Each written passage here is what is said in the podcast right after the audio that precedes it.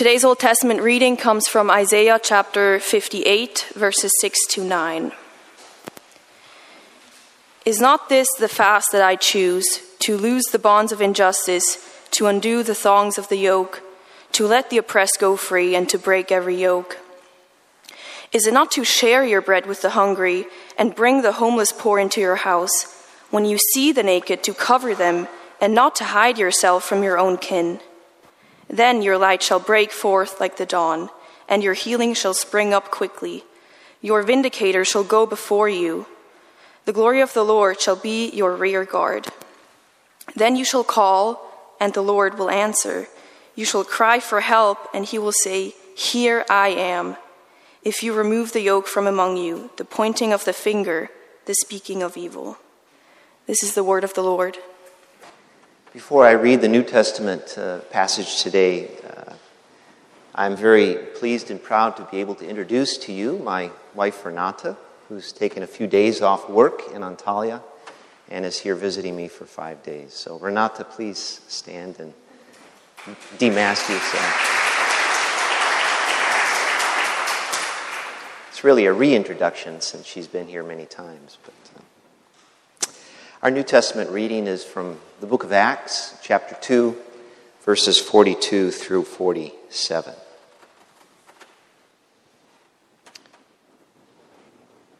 They devoted themselves to the apostles' teaching and to fellowship, to the breaking of bread and to prayer. Everyone was filled with awe at the many wonders and signs performed by the apostles. All the believers were together and had everything in common. They sold property and possessions to give to anyone who had need. Every day they continued to meet together in the temple courts. They broke bread in their homes and ate together with glad and sincere hearts, praising God and enjoying the favor of all people. And the Lord added to their number daily those who were being saved. This is the word of the Lord. Thanks be to God. I recently watched a short documentary about an aspect of the September 11, 2001 uh, rescue operation in New York City that I had never heard about before. After the first trade tower had been hit and fell, in fact, and after the bridges and tunnels leading out of the city had either been clogged or closed, the captains and crews of all kinds of boats in the area came to the rescue of people. Most of these people, as you can imagine, were badly traumatized, and many had been injured and were in need of some degree of medical treatment. And yet, virtually all of them had to wait up to four hours in order to get on a boat that would lead them across the Hudson River uh, to safety uh, on the other side. That river crossing operation amounted to the largest marine rescue evacuation in history. And an estimated 500,000 people were shuttled off the island in, I'm guessing, about 12 hours' time. The crew members and the captains of those various boats were heroes. They had been trained to respond to people in need, and that's exactly what they did. One of the crew members who was interviewed after uh, the event said that there had been an oft used saying during his crew training many years previously, and it was this one hand for the ship, one hand to help. That's a good saying to keep in mind, even today. Perhaps especially when it comes to, to church life. I have a dear friend in Antalya whose name is Hassan. He owns a marine company called Aunt Marine. And because my father and brothers also owned marine companies, uh, Hassan and I became good friends from the point in time we met back in 1997. And I once made a comment to Hassan that went something like this Hassan, You work a lot with ships, so you'd be interested in knowing that often in history, the church was, has been likened to a ship. Oh, really? Uh, replied Hassan. And then, you know, being a true ship enthusiast, he added another question what kind? And that question caught me by surprise, and I had no idea how to respond uh, to that unexpected and, and really unexplored question. And that is essentially the question that I'd like to ask you today. What kind of ship do you think the International Protestant Church, uh, which I'm henceforth going to refer to as IPC, most closely resembles? Perhaps a military ship, you might say. After all, we're, we're called to put on the full armor of God, for our struggle is not against flesh and blood, but against the rulers, authorities, and powers of this dark world. So, we must fight the good fight.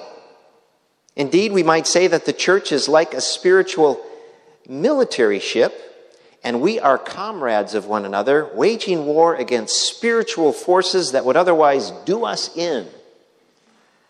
After all, doesn't Jude, in verse 3 of his short letter, uh, implore us to contend for the faith? While there is certainly some degree of analogy between a military ship and a church that defends the faith, the fact is that we, Christ's church, are about much more than just spiritual combating and contending. Well, if not a military ship, then perhaps the church is most like a cruise ship. One that's uh, going from an earthly origin to a heavenly destination. Uh, the wooden chairs upon which you sit here in the sanctuary are, in the sanctuary are really uh, spiritual deck chairs, if you can imagine them as such. You close your eyes, you can almost feel the breeze in your face and the sun upon your skin. And if you get bored with the sermon, you can imagine uh, an exotic drink in your hand, caffeinated, which you sip every now and then to help keep yourself awake. And when the worship service is finished, you go and play or nap or watch a movie because, after all, church life is merely a faith journey, you think, from earth to heaven, which may as well be enjoyed. Well, while no small number of so called Christians around the world have such self serving understandings of church life, I would hope that we would all agree that such understandings are not just inadequate, but are also an insult to Christ, who loved the church and gave himself up for her to make her holy and to make her work. Carrying, uh, carrying each other's burdens, loving one another, doing good, good for all people, and especially those who are uh, of the family of believers, therefore fulfilling the law of Christ. So, no, the church shouldn't be likened to a cruise ship that simply bears believers to the seaport of heaven. If Hassan were to reiterate his question to me today, James, what kind of a ship do you think the church is most like? I would say in response to him, Hassan, I think the church is most like one of yours. That would catch him by surprise. And I would refer to a statement on one of uh, on, on Aunt Marine's website, which, which, reads, which reads like this Aunt Marine's tugboats and marine crafts have successfully conducted many search, rescue, and salvage operations, saving many lives, assets, and the environment. The church, Hassan, is like one of your tugboats. Indeed, the IPC tugboat exists, friends, to serve Zurich, conducting search, rescue, and salvage operations for the sake of Christ the King and because lives matter to God. However, I readily admit that even this metaphor of a tugboat goes only so far in helping one to better understand the church. And so we must go to Scripture itself for a fuller description of what a church ought to be like and in which activities we church members ought to be engaged. And Acts 2 42 through 47 is a wonderful summary passage regarding the life of the earliest church. Mind you, it's an idealized passage. Later in Acts, Luke reveals some of the major problems that the early church encountered. And if we supplement our reading of Acts with readings from Paul's letters to various churches that are mentioned in Acts, then we really get uh, an appreciation for the kinds of trials and tribulations that these early churches encountered. But here in Acts 2 42 47, the youthful, spirit filled church of Jerusalem is described at its best. And because it is, we can grow in our understanding of, of what God desires for IPC. First, God desires that IPC be a learning church. They devoted themselves to the apostles' teaching and to fellowship. These early believers were, were teachable toward the apostles, toward those who had been with Jesus, who had learned directly from him, and who had been chosen by him. That word devoted is literally, we're devoting themselves to. It's an ongoing action. It was uh, ongoing and constant, even, even obstinate, persisting in the faith. Previously in Acts, this same Greek word has been used already in chapter 1, verse 14, where we read, They all joined together constantly in prayer, along with the woman and Mary and the mother of Jesus and his brothers. Here it is translated as constantly, but it could just as easily read, They, that is the apostles, all joined together devotedly in prayer. Likewise, the believers joined together devotedly in learning at the feet of those prayerful apostles. Are there such apostles in the church today at whose feet we can go and sit and learn from? Well, some think so. In fact, I remember a group of visitors once came to Antalya, to the St. Paul Union Church, and stayed with us a while. And uh, they really pushed their influence in this direction, uh, suggesting that yes, there are such apostles in the church today. During a meal in our home, one of the women of the group announced, I am an apostle, and I would like to preach in your church. Well, she may, have, uh, she may very well have been a, a very skilled teacher. Uh, she may have even been an apostolic teacher. But she sure wasn't an apostle in the same sense that Peter, Paul, and John were apostles. And because her understanding in this regard uh, was, was quite stubborn, I chose not to give her the opportunity to preach, which she had wanted very much. But the apostles' teaching is today contained in the pages of our New Testament. In fact, earlier in this chapter is an example of the kerygma, the, the early teaching of uh, the apostles. There in, in chapter 2, verse 23 and 24, we read, This man, referring to Jesus, of course, was handed over to you by God's deliberate plan and foreknowledge, and you, with the help of wicked men, put him to death by nailing him to the cross. But God raised him from the dead, freeing him from the agony of death, because it was impossible for death to keep its hold on him. This is a, an early version of the, the core of the kerygma. And no additional revelations today are on par with it. A similar comment should be made about verse 43, where we read, Everyone was filled with awe at the many wonders and signs performed by the, by the apostles. While we must acknowledge that God still does perform wonders and signs through his people today, according to his will, and often in response to the prayers of his people, we shouldn't expect ourselves or anyone to exhibit the same kind of signs and wonders that the apostles themselves exhibited, and to the same extent. It was a unique time in God's revelation history. And indeed, uh, this book of the Bible is called the Acts of the Apostles with good reason.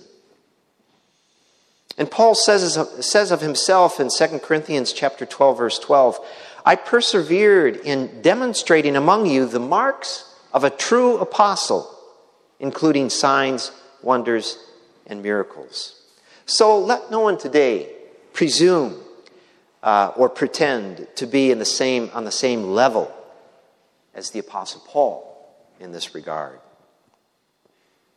May IPC be now and always a learning church, devoting ourselves to the study of Scripture uh, with a teachable attitude still toward the apostles' teaching and also toward present day teachers who accurately and faithfully expound and explain and apply God's Word. Second, God desires that IPC be not only a learning church, but also a loving church. The concept of Christian love, agape, or self giving charity, uh, is brought out with that word fellowship, which in Greek, you probably know, is koinonia. It is related also to the word common or koina in verse 44. The commonality was both experiential, uh, generous time spent together in the temple courts and in their homes, and it was material, the sharing of possessions with one another so as to meet one another's needs. Paul Nelson uh, came to the airport to fetch me eight days ago, bearing with him a great big, heavy bag of groceries that his wife Eva had purchased for me. And this past week, uh, Lynette Meister and Chrissy Nog brought me a fan, food, and extra pillows, uh, meeting needs that Renata and especially I had during the week. These are simple and practical examples of loving koinonia in action. Examples of koinonia in IPC's history are no doubt innumerable. However, while the smallest room in the world is a mushroom, the biggest room in the world is room for improvement. All of us can grow in our love for one another and for others who are in need. However, we must not go around making others feel guilty for not giving as much as we think they should give. This, uh, of course, would be contrary to the spirit of the early church.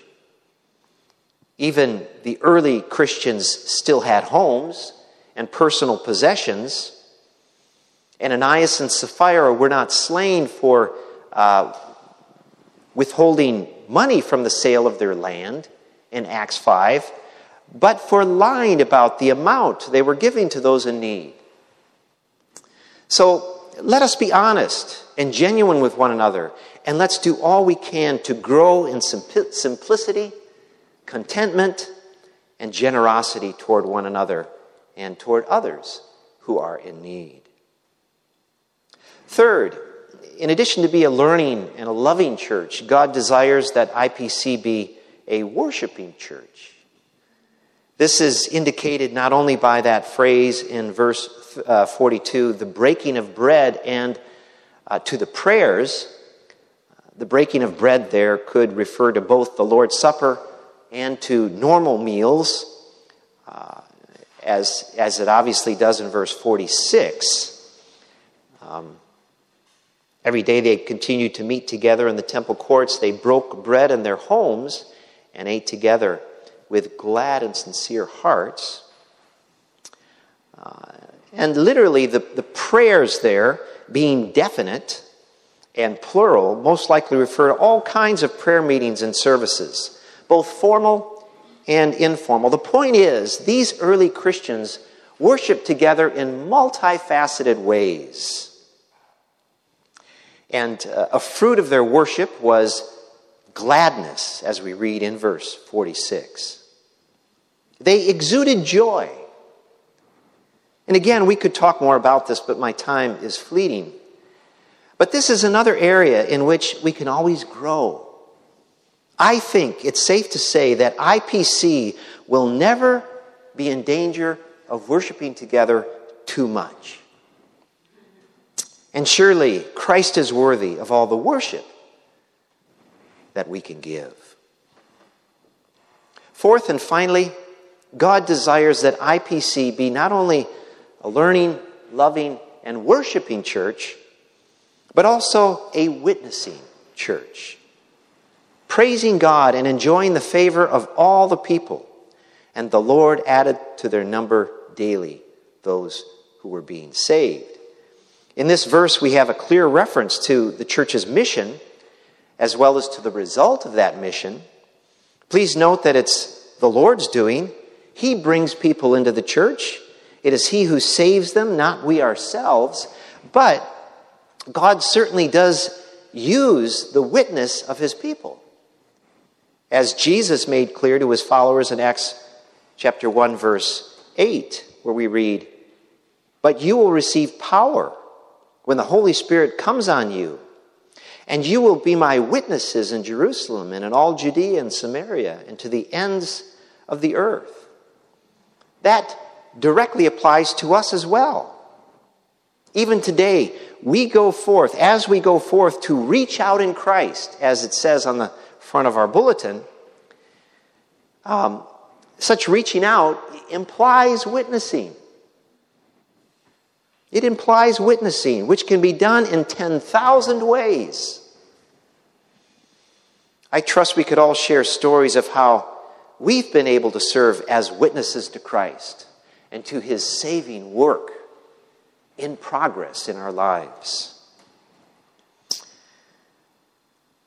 So let us uh, go forth and witness increasingly, friends, until the Lord adds to our number daily those who are being saved. One summer, when I was in my early 20s, I worked for my brother John, who, as I said, owned and operated a marine construction company. Toward the end of the summer, I got assigned to the crew of a, of a tugboat. A tugboat that would be towing not one but five large barges over a tremendous distance in the Great Lakes of the United States. I remember all together, the five barges and the tugboat, we were in total about 167 meters long.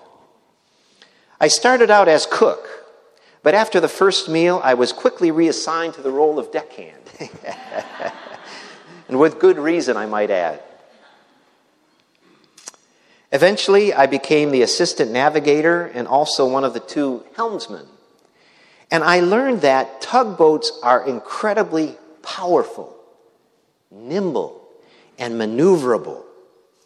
And in a very real sense, they are indispensable.